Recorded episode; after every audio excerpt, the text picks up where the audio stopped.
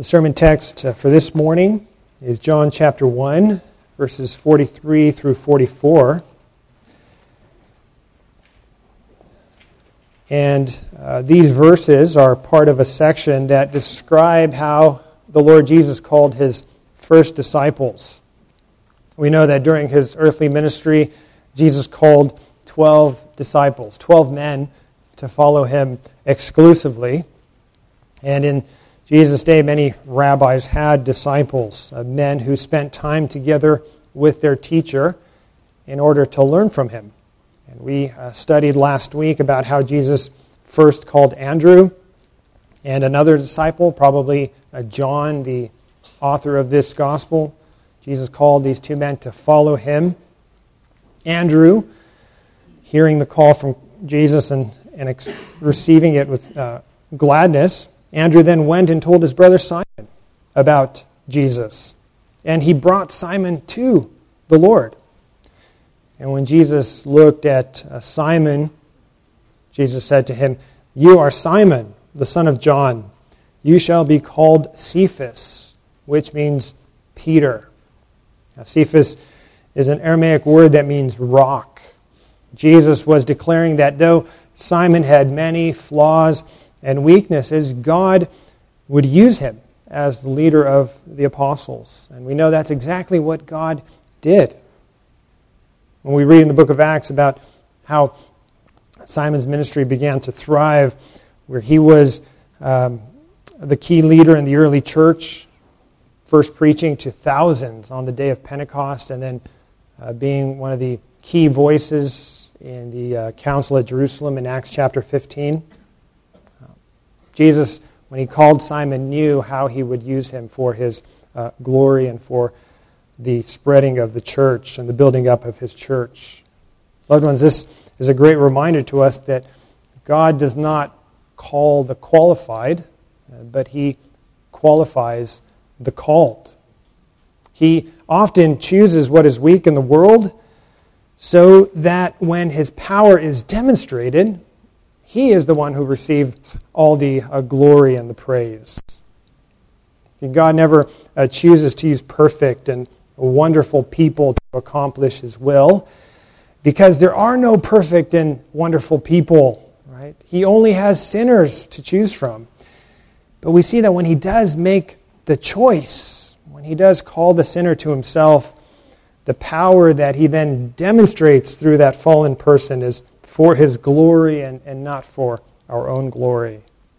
We are instead blessed beyond measure to be used by God to accomplish his will in this world, as all of the disciples were, um, except for Judas.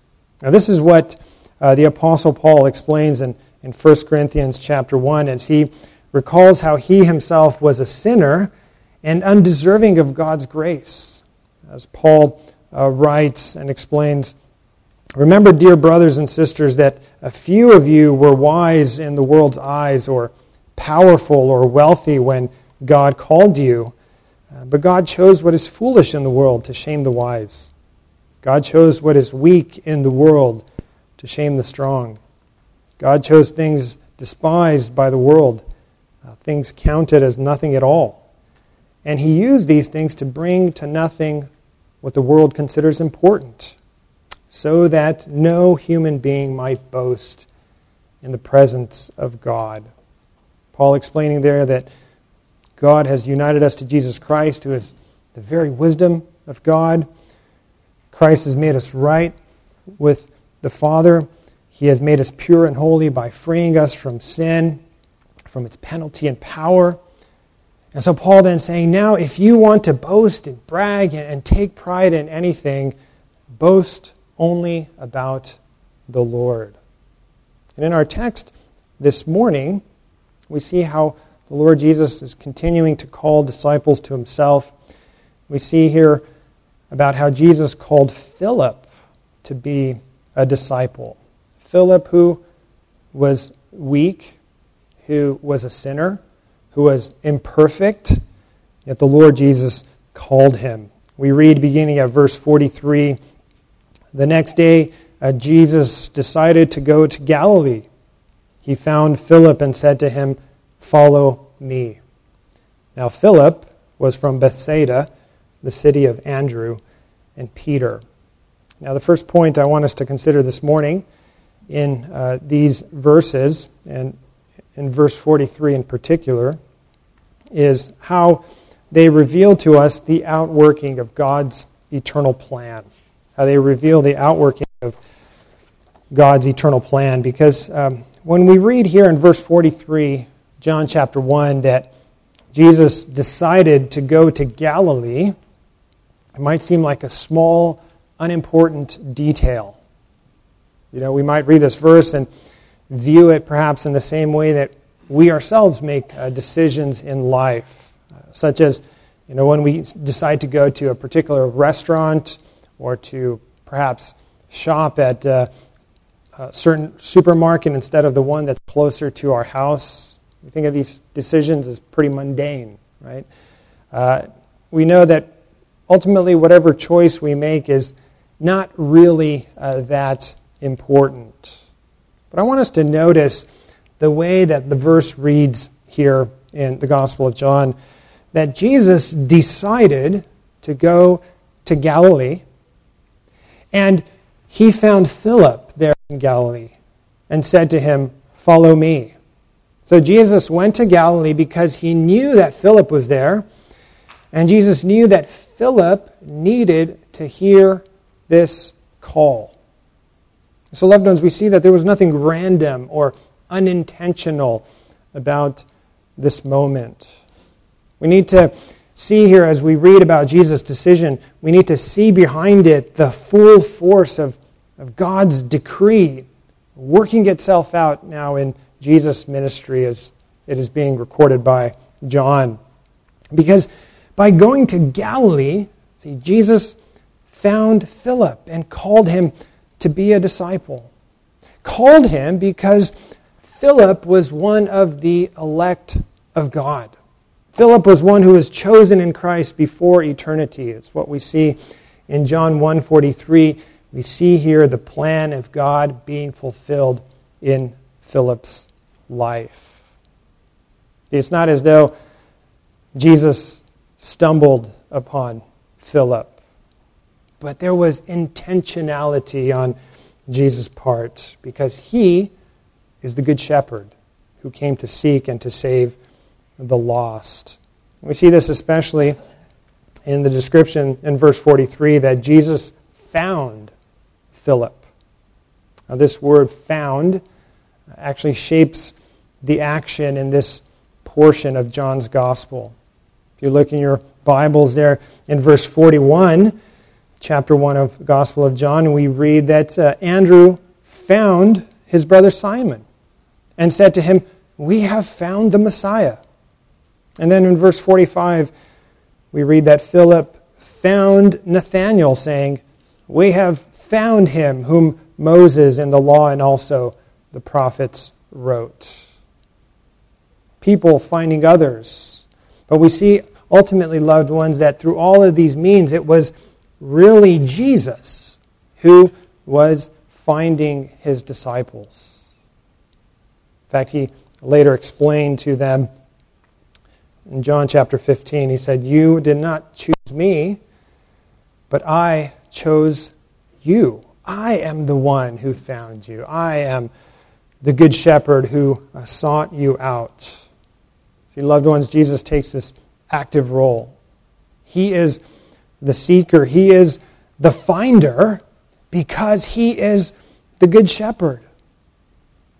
We read from Ezekiel chapter uh, 34 about how God promised that He would be the one who would seek out His sheep. God's people in Ezekiel's time were lost because of their sin. They had wandered away from God's covenant. And the leaders of Israel themselves were sinful and they weren't faithfully uh, leading the people in the true worship of God. They weren't leading the people toward the Lord. You know, it'd be like having pastors and elders today who were leading a church away from God and, and not toward God. This is what's happening here in Israel in Ezekiel's time. And so God promised that He Himself would seek out His people, that He would be the Good Shepherd.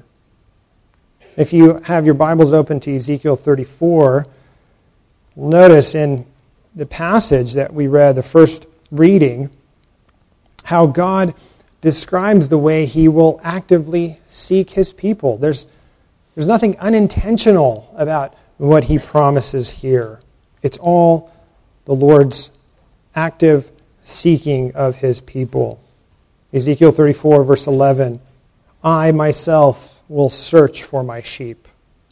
Verse 12 I will rescue them from all places where they have been scattered. All those who were taken into exile, all those who were experiencing pain and, and suffering, God is promising, I will bring them home. I will bring them to myself. Then, verse 16 I will seek the lost, I will bring back the strayed, and I will bind up the injured, and I will strengthen the weak. And lastly, verse 22 I will rescue my flock. They shall no longer be a prey. Loved ones, see how active the language is. His search is relentless. The shepherd does not allow himself to rest. He says that my sheep must be found, they will be found. And parents, you might uh, know that horrible feeling of not knowing where your child is for a few moments. You might have experienced that moment when uh, you're at the store and you're looking for something on the shelf and uh, you turn around and, and your toddler is gone. Right? It's, it's a horrible uh, feeling. And, and immediately you leave everything and you go check the next aisle and, and nothing, and the feeling oh, gets even worse. And so you rush over to the next aisle and you see, oh, there they are. They're right there. Right? They simply wandered off. And that's when you go buy a leash, right? And you keep it on them until they're 25, right? It's a horrible feeling of, of losing something that you love that's so precious to you. And it's the same way for us when we talk about our relationship to God. When God describes the relationship, especially between Him and Israel, as they had wandered off, they were sinners. We are sinners who strayed from God. And what we see here in our text this morning in John chapter 1 is how God poured His energy into finding us. How Jesus demonstrated the fulfillment of this promise by coming to seek and to save his people. That's exactly what we see in our passage this morning the Good Shepherd seeking out his sheep, seeking after Philip, and finding him. He came to seek and to save the lost. Loved as we think about this, it's, it's amazing to consider, isn't it, that God's eternal plan his eternal plan was coming to pass in the lives of these men, as is recorded here in John chapter 1. We see that Philip, in particular, here in verse 43, we know he was chosen in Christ before the foundation of the world. That he was chosen. And God then created all things out of nothing he, he fine tuned the universe and he set the planets and the stars in order. He, he filled the earth with life and he ordered all the events in world history to lead up to this very moment when Jesus would walk up to Philip and say to him, Follow me. Absolutely amazing. It's breathtaking when you think about the scope of God's plan for his people. See, Jesus choosing of Philip was not in the moment, but it was an election made before time.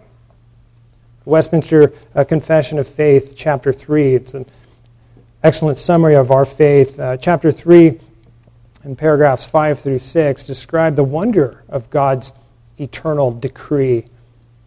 It says there that those people who are predestined to life, God before the foundation of the world was laid, according to his eternal and unchangeable purpose, and the secret counsel and good pleasure of his will, has chosen in Christ to everlasting glory. He chose them out of his free grace and love alone, not because he foresaw faith or good works or perseverance in either of these or anything else in the creature as conditions or causes moving him to do this, and all to the praise of his glorious grace. The Westminster Confession underlining the fact that God chose us in Christ out of his free grace and love alone. See, not because of any merit that he foresaw in us or that he foresaw something worthy of our being chosen. It was all of free grace. And in our election, he has also established the means whereby we will be called in time. He ordained the ways in which we would learn about Jesus and hear the gospel and be saved. The Westminster Confession of Faith goes on to say that God has appointed the elect to glory. So he has, by the eternal and most free purpose of his will, ordained all the means to that end. He has ordered all the events about how his people will come to faith in time. Loved ones, do you see the wonder and, and the glory that's displayed here in verse 43 of John chapter 1? That the moment Jesus decided to go to, to Galilee in order to find Philip and, and call him as a disciple, that moment was ordained by God before the beginning of the world. See, it, it needed to happen this way because God had planned it this way from all eternity. You know, and thinking about this and, and, and trying to, in a sense, wrap his mind around the wonder of this reality, uh, Jonathan Edwards, who was a pastor and theologian during the 1700s, he talked about how uh, the world, and in fact all of history, he said, is simply the stage upon which the drama of redemption, or we might say of God saving sinners, is acted out. And, you know, Edward's description here is, is a wonderful description because so often when you hear uh, philosophers or uh, cosmologists asking the question of, uh, you know, why, why is there something rather than nothing as they're um, observing the what they call the observable universe. Why they ask questions like why is there a universe at all? Uh, why does it function so perfectly uh, with laws such as gravity, laws that are so fine tuned and, and so perfect to allow for life, and not just life, but complex life, highly ordered life, conscious life to be able to thrive? Why is there something rather than nothing. And, and why is it so beautiful and perfect? Well, loved ones, it's because it was created by an omniscient, wise God. And it was created in order to display his glory in redeeming his people. See, the universe and all of history is simply the stage upon which the drama of redemption, of God saving sinners, is acted out in time and space. We might you know, think about how a theater is built, and, and the lights are installed, and the stage is, is set up so that when the drama is, is being enacted, what's the focus? The focus is on what is taking place on that stage. See, that's where the action is.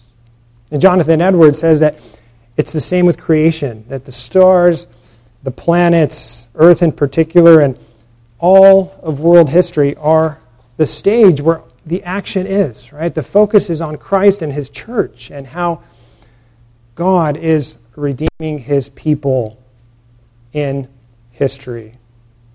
Edwards explains that um, the creation of heaven was in order to the work of redemption as a habitation for the redeemed. He quotes Jesus from Matthew 25, who says, Then shall the king say unto them on his right, Come, those blessed of my Father, inherit the kingdom prepared for you from the foundation of the world. Even the angels, he says, were created to be employed in this work. And therefore, the apostle calls them ministering spirits sent forth to minister for them who shall be heirs of salvation. That even the angels are employed in the work of God in accomplishing his will for the church. Edward says, as to this lower world, the earth, it was doubtless created to be a stage upon which this great and wonderful work of redemption should be transacted. And so it's amazing to know, loved ones, that Philip, see, Philip was part of this uh, drama, that Christ came in the fullness of time to call Philip to salvation.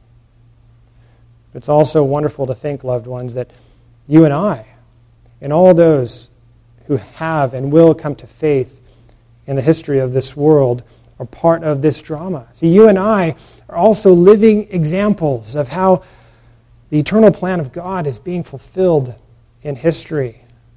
That you and I were chosen in Christ by the Father before creation. And then in time, we, we heard the ex- external call of the gospel, perhaps from a preacher or a parent who sat with us and explained the gospel to us, um, or a Sunday school teacher. And at that moment, we put our faith in Christ and were saved. We were lost and we were found. We see in this passage the eternal plan of God being worked out. Secondly, we uh, see in our passage this morning the effectual call, uh, the eternal plan, and secondly, the effectual call. That uh, when the Lord Jesus uh, called Philip to follow him at that moment, we see that Philip immediately responded. He responded because he was uh, chosen in Christ, as we said, before the foundation of the world. And so then, when Christ called him in time, when Philip heard the Master's voice, it was impossible for him not to receive and rest in Christ. At that moment, Philip was made willing and able to believe. This is what we uh, refer to as the effectual call that those who are in union with Christ receive all the benefits of Christ's redemption. And this is the, the first step, we might say, in the uh, application of redemption is effectual calling. Effectual means something truly takes effect in reality. It, means that it actually works. It's not uh, theoretical or merely a possibility.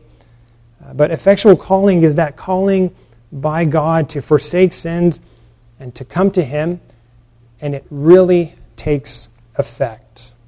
As uh, Jesus taught us, He said, Many are called, outwardly without effect, but few are chosen, few are effectually called.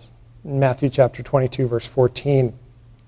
While many outwardly hear the gospel message, we know that only some respond. But those who do respond are the ones whom God calls effectually by his word and spirit.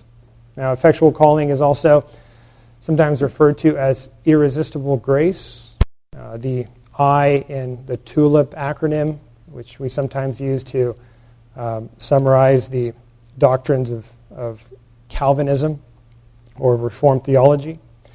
Uh, we say that uh, grace is irresistible in the sense that uh, God's saving work overcomes whatever resistance we might set up against it. So that uh, when the Holy Spirit comes to change a person's nature, the person who was elect in Christ before the foundation of the world, that person cannot put up any barriers to resist the call. You think about Saul on the road to Damascus, who hated God, who that didn't hate God, we might say, but hated Christ, whom God sent, right, hated the Lord Jesus and sought to persecute the church. But the very moment when he received that effectual call on the road to Damascus, he went from darkness to light, from being blind to being able to see, from death to life. That was the effectual call that Saul received at that very moment.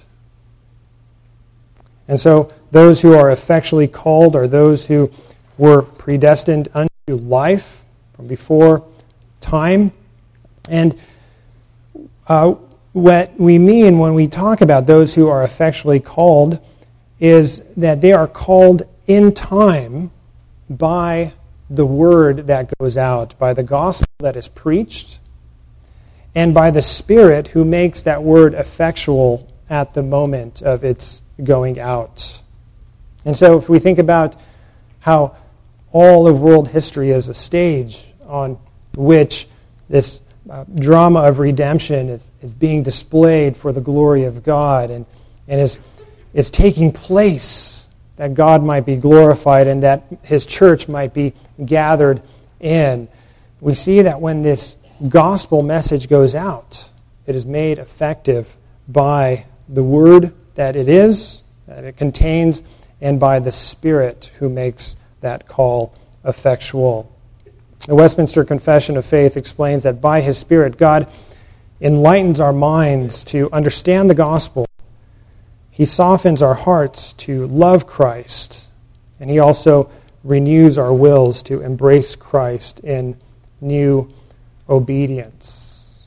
And so, in His appointed time, uh, God effectually calls the elect through the means of His Word and Spirit. And, loved ones, this should uh, cause us to have great boldness and, and assurance on our part when we pray for others and when we talk to them about Christ. Uh, last week, especially, we looked at certain aspects of evangelism. And you know, sometimes when we talk to our friends and neighbors about Christ, and you can kind of see them glazing over their eyes. You know, there's, there's so many questions that they have and, and you can see sometimes even the resistance that they are putting up. But understanding that when the word goes out, and when that word is made effectual by the Holy Spirit, there is no resistance that any person could put up to God redeeming that person in time. And so when we uh, pray for our children or our family members and friends, when we talk to them about Christ, we can trust that as we faithfully cast the seed. God is more than able, if it is His will, to draw them to Himself. Well, thirdly, we see in our text the essence of discipleship.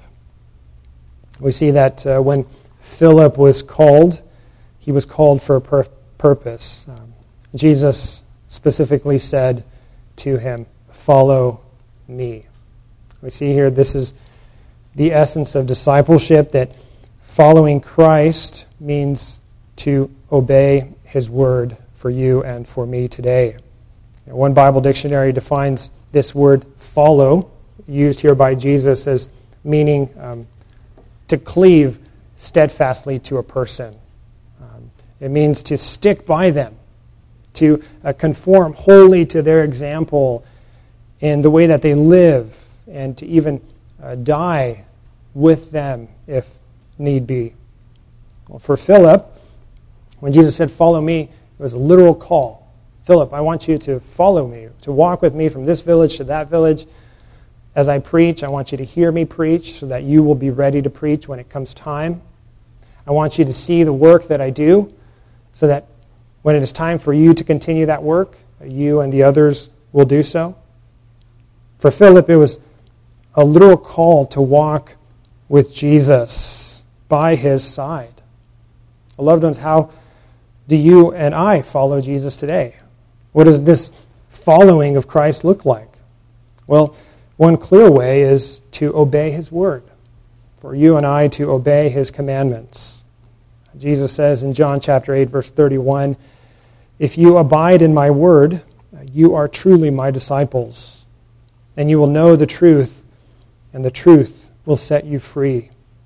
Now, to abide in His Word means to remain faithful to His teachings. It's, it's to learn from Christ and to obey Christ. And, and this is how, loved ones, we, we follow Christ. This is how we conform to His example. This is how we learn from Him. This is how we stick to Him as disciples. We obey His Word. We are conformed by His Word. We are shaped by his Word.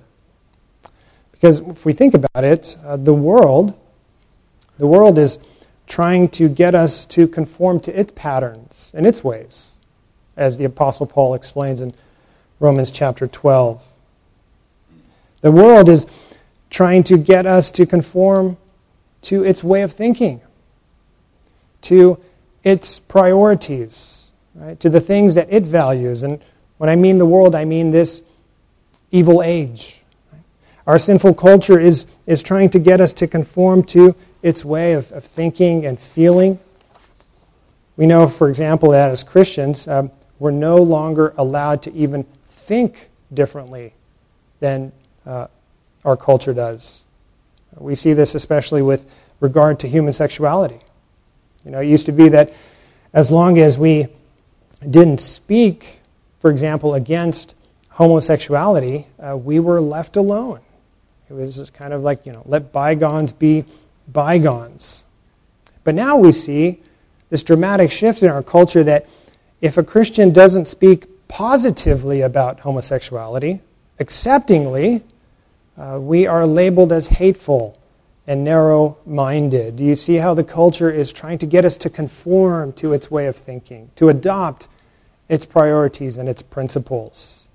This is just one example of the many ways that this evil age is seeking to make disciples, seeking to make us conform.